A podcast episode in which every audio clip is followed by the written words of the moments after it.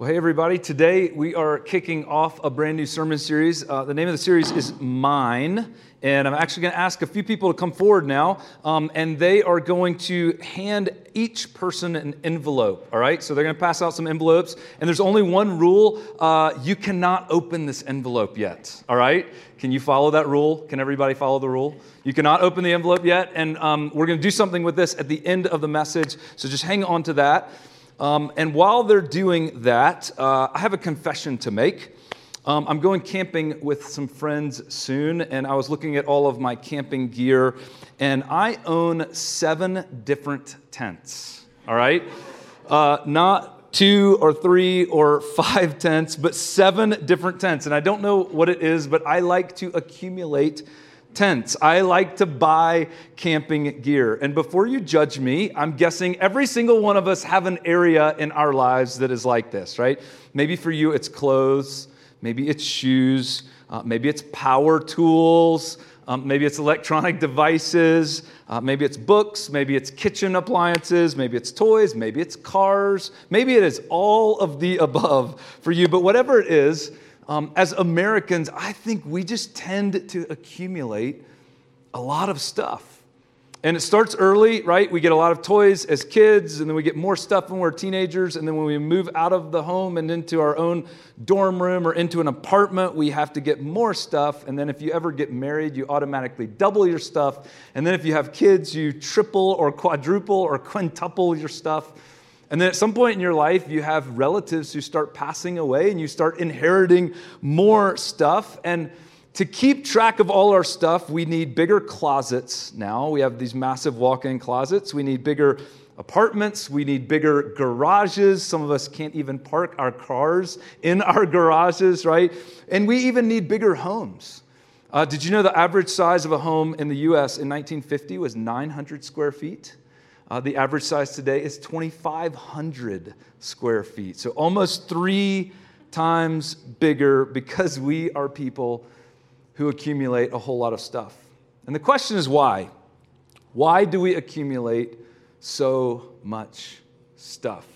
Right? Why do we keep adding more and more and more? Why is it not enough to have two tents or three tents or five tents? Why do I need seven tents? Why do we keep buying more clothes and more gadgets and more toys and more stuff.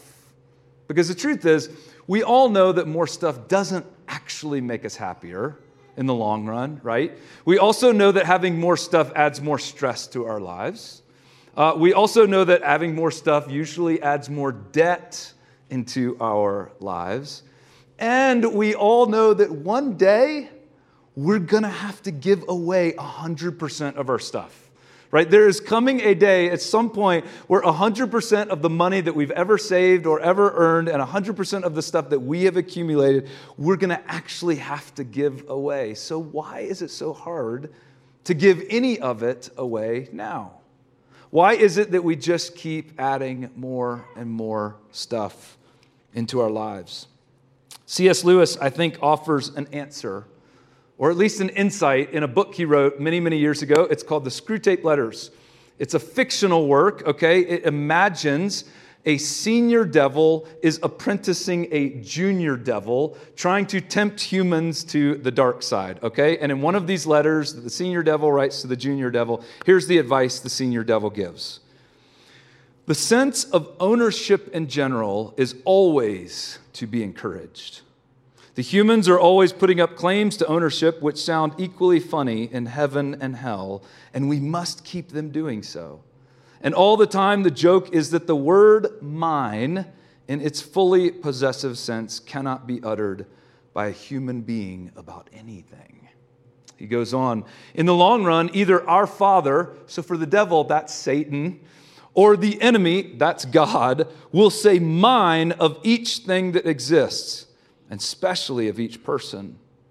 They will find out in the end, never fear, to whom their time, their souls, their bodies, and I think he could have added all of their stuff really belong.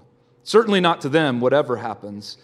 At present, the enemy says mine of everything on the pedantic, legalistic ground that he made it. Our Father hopes in the end to say mine of all things on the more realistic and dynamic ground of conquest. So Lewis has this insight that every time we say mine about something, every time we talk about ownership with respect to anything, whether it's our bodies, our lives, our time, our opportunities, but especially our money, our stuff, our possessions, right? Every time we say mine, it must sound silly from a bigger perspective, right? From an eternal perspective, because nothing is really mine. Ownership is a myth. Mine, it's a myth. And yet, we all live with the sense of ownership every single day. It drives how we spend our time, it drives how we spend our money, it drives how we spend our lives. In fact, Jesus illustrated this once. He was walking along, and look at what happened. Someone in the crowd said to him, Teacher, Tell my brother to divide the inheritance with me. So apparently, there were a couple of brothers, and they were arguing about who was going to get what. There was a dispute about money or inheritance. And in fact, we've actually read this, uh, this verse a couple of weeks ago, and look at what Jesus says. Jesus replied, Man, who appointed me a judge or an arbiter between you? And then he said to them, Watch out, be on your guard against all kinds of greed Life does not consist in an abundance of possessions. In other words, life is not about accumulating stuff, ownership is a myth. And then Jesus goes on and he told them this parable. The ground of a certain rich man yielded an abundant harvest. He thought to himself, What shall I do? I have no place to store my crops. And then he said, This is what I'll do I will tear down my barns and I'll big, build bigger ones. And there I will store my surplus grain. And I'll say to myself, You have plenty of grain laid up for many years. Take life easy, eat, drink, and be merry. But God said to him, You fool. This very night your life will be demanded from you, and then who will get what you have prepared for yourself? This is how it will be with whoever stores up things for themselves, but is not rich towards God. So, right, Jesus tells the story about a man who is trapped in this ownership mentality. Now, it's interesting because Jesus makes it clear at the beginning of the story that it's the ground that, uh, that uh, yielded this abundant harvest. That's why the man was rich in the first place. It was the ground, and it was the weather, and it was the seeds, and it was the crops, and the land that had been good to him, right? That's what had been productive. That's why he was wealthy, but the man was basically ignoring all of that and just focusing on himself. Did you catch all of the first person pronouns he was using? I don't have anywhere to store my crops, right? My produce, my surplus. So here's what I'll do I'll tear down my barns and I'll big build bigger barns for myself so that I can just keep accumulating more stuff for me. It's all about me. It's all about what I've done, what I have, what I own.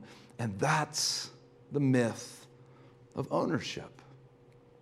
Now, we're going to contrast this by reading about a group of people who had a very different perspective.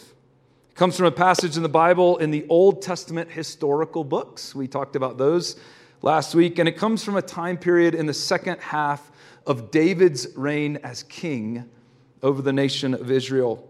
So, David has defeated all of his enemies. He has uh, built and conquered and set this capital of Jerusalem in the middle of the nation. He's brought peace and stability into the land. And he decides that he wants to build a house for God right there in Jerusalem, a place where God can reside, this great temple in Jerusalem. And apparently, when he pitches this idea to God, God says back to him, Nope, you have too much blood on your hands, David.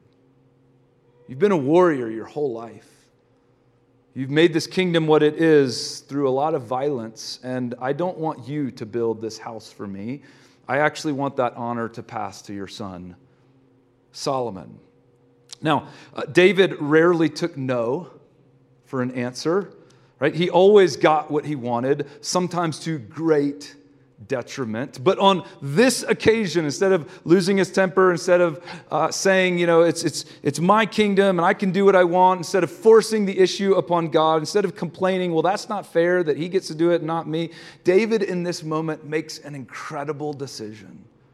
He basically says back to God, okay, God, uh, Solomon can have the honor of building this temple. And it will become associated with, with Solomon's name. But here's what I'm going to do. Even though I don't get to build it, even though it won't be associated with me, even though I'll never see it, I'll never even step foot in it, I'm going to prepare all the plans for it. I'm going to put together all the resources. I'm going to raise all the money so that when I die, all Solomon has to do is say the word and snap his fingers, and the temple will be built. I want to invest in something now that I will never benefit from. And so look at what David says to the people when he shares all this with them. This is from 1 Chronicles chapter 29, starting in verse 1. Then King David said to the whole assembly, My son Solomon, the one whom God has chosen, is young and inexperienced.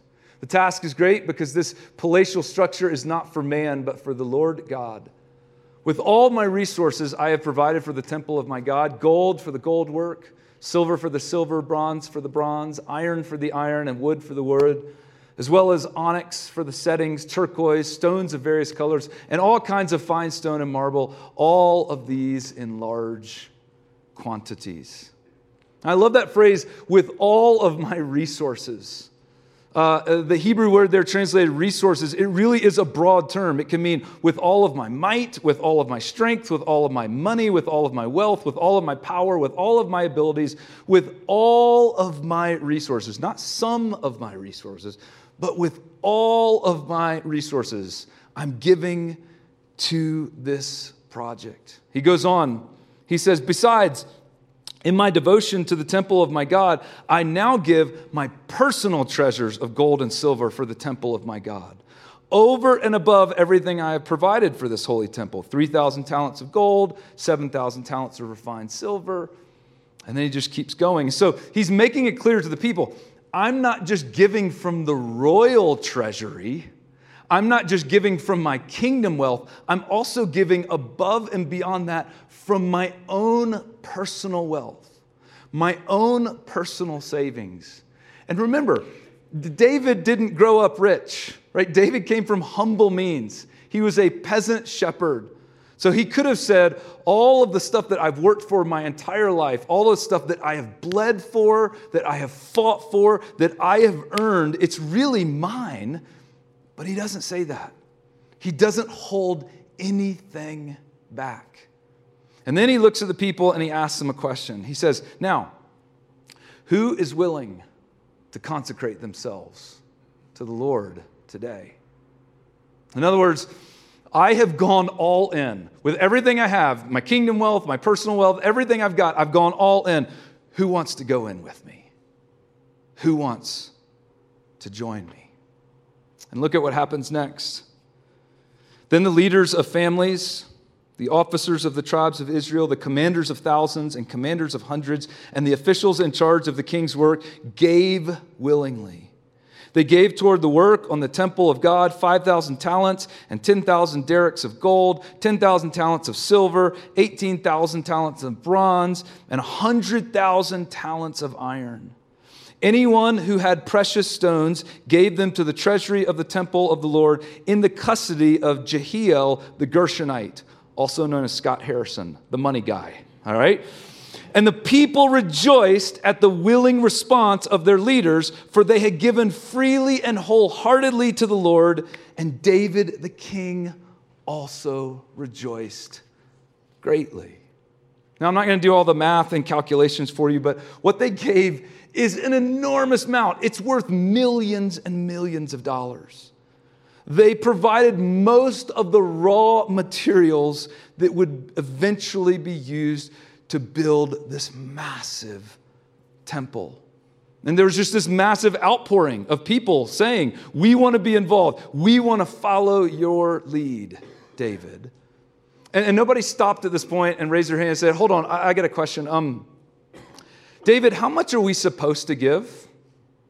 Like, how, how much are you? Uh, that was a great little speech you gave there, and you kind of told us about, like, so how much are you expecting each one of us to give?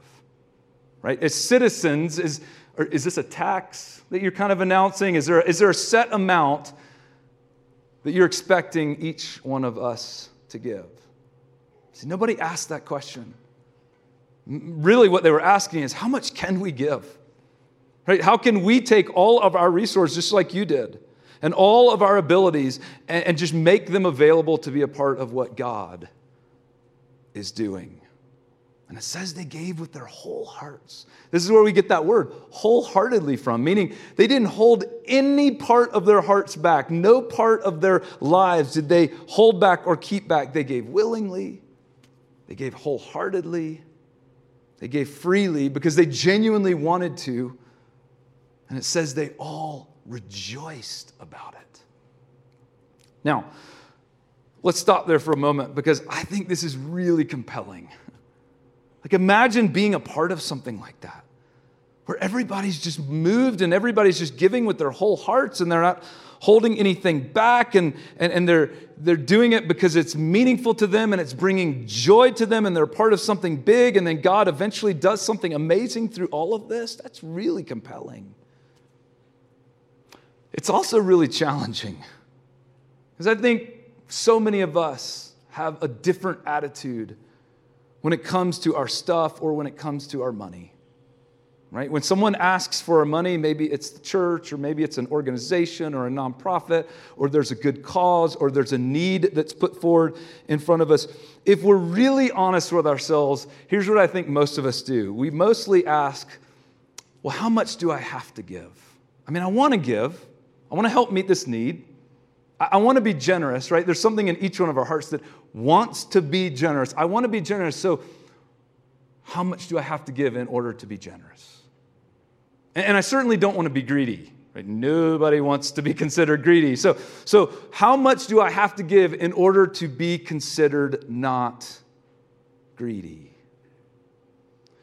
Which really, what we're asking when we do that is how little do I have to give? Like, where's the line? What's the line that when I cross the line, I'm not greedy and I'm considered generous?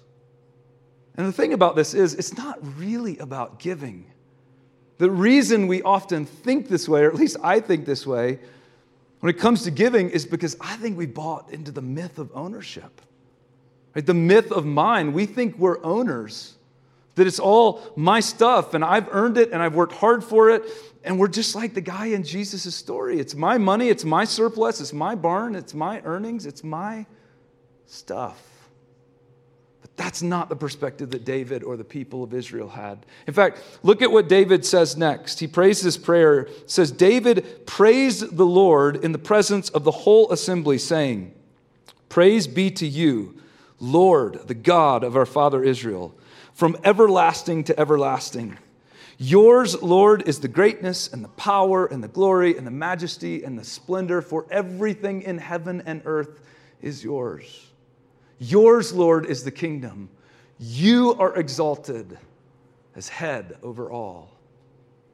Now, that phrase, yours is the kingdom, it's a really important phrase. When we hear the word kingdom, we think sort of spiritual kingdom. But David, that's not how he would have used it. David's talking about a real political, literal, actual kingdom. Right? David is saying, This kingdom of Israel that I have fought for, that I have worked for, that I have led, that I have ruled, that I have given my life for, that I have bled for. Right? This kingdom, Lord, it's not actually my kingdom. It's really your kingdom.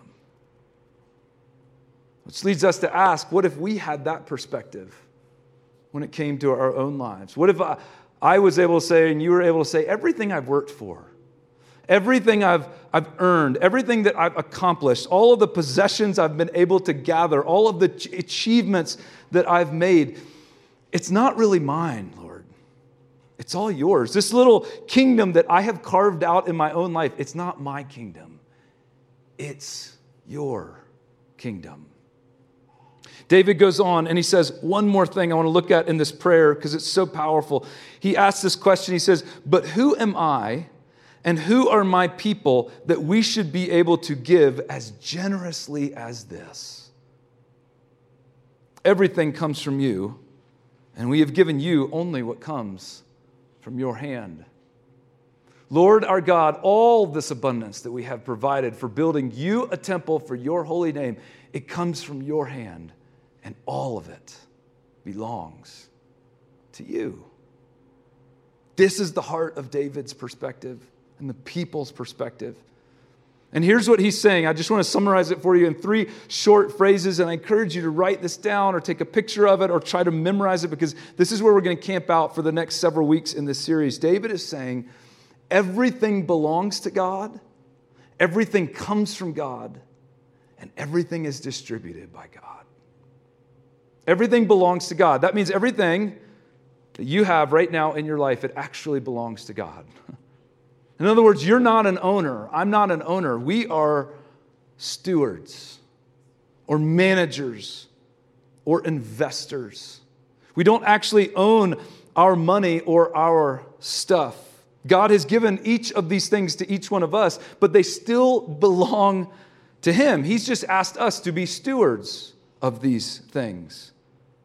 See, ownership is a myth. Everything still belongs to God. Not only does it belong to God, but everything comes from God. David says, All of this abundance that I have, it actually came from your hand, God. Which is the same with every single one of us in this room, right? Whatever you've got, whatever you've been blessed with, it ultimately came from God. And then the third thing is equally important everything is distributed by God. God decided to give different stuff to different people. All right? He made some people smart. He made some people wealthy. He made some people athletic. He made some people creative. He made some people organized. He made some people compassionate. Some of us were given talents that are financially rewarded very well in our culture, and some of us were given talents that are not very well financially rewarded in our culture. Some of us started our lives in a family situation that was very financially blessed, and some of us started our lives in situations that were not so financially blessed. But everything belongs to God, everything comes from God, and everything is distributed by God. And so David asks, How am I and how are we as a people able to be so generous with all of our stuff? The answer is because there were people that realized they didn't own any of that stuff, it was God's stuff. And we're just being stewards of what He has given us. And it's no different for you. It's no different for me, whether you realize it or not, or even embrace it or not. You are not an owner, and I'm not an owner. We are just stewards. And do you know what a steward is? Let me just give you one more definition. And this is the definition we hear if we talk to all the financial uh, money managers in the room. Stewardship is protecting and growing the owner's assets to achieve the owner's goals. That's what stewardship is. So God has given us this stuff, but it's His stuff, right? It's His money, it's His wealth, it's His possessions. He's just given it to us to protect, to invest, to use wisely, to grow, to multiply, to put to use toward His goals. And if we all stopped thinking like owners and started thinking like stewards with respect, especially to our money and to our stuff, but really to everything in our lives. Imagine how it could change our perspective. Imagine the wholehearted joy that we could experience being His stewards. And imagine what God could do in us and through us if we stopped thinking like owners, started thinking like stewards.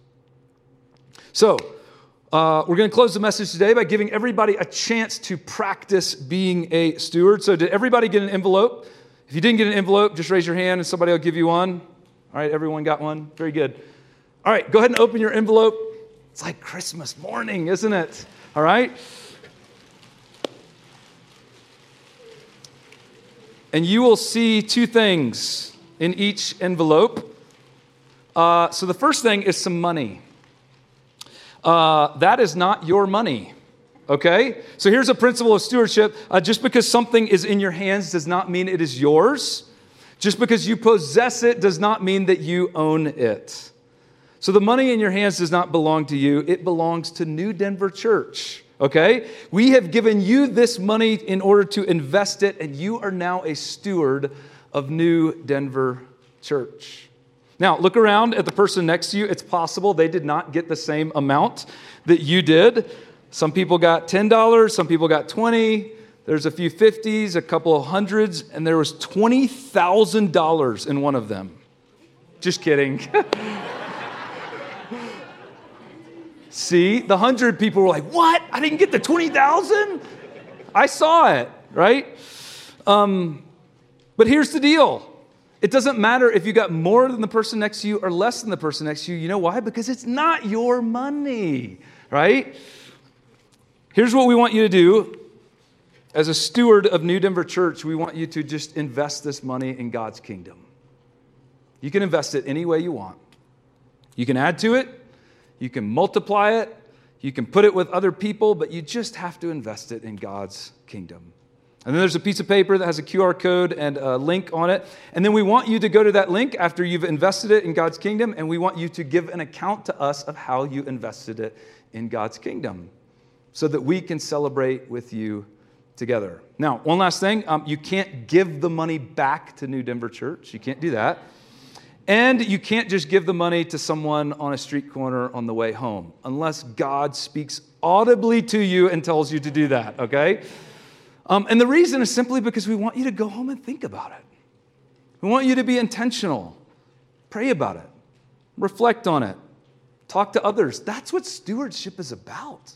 When you're a steward, you take it seriously and you're intentional and you invest wisely and thoughtfully and very strategically. You ask the question God, what's on your heart? How would you have me use this money for the sake of something that you are passionate about?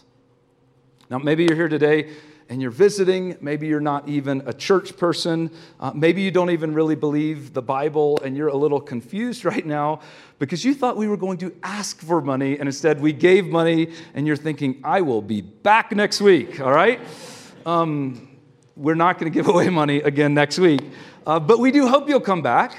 And we hope you participate in this experiment as a community together because we're going to keep talking for the next several weeks about what it looks like to be the stewards that God made us to be. And we want to move towards this belief as a community of faith that everything really does belong to God. Everything comes from God, and everything is distributed by God. And that means none of us are really owners. We are His stewards. So let me pray for us.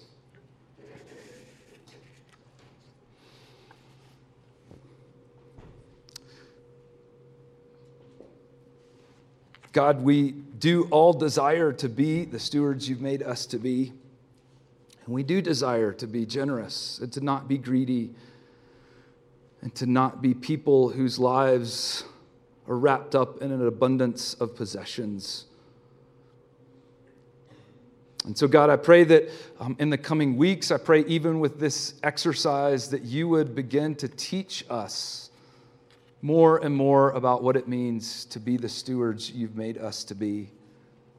And that even in that process, we would find a sense of joy and purpose and deeper faith in you. We know that you are a good father. We know that you give good gifts to all of us. We acknowledged that earlier. Help us to reflect the generosity that you've shown to each one of us. We pray this in your name. Amen.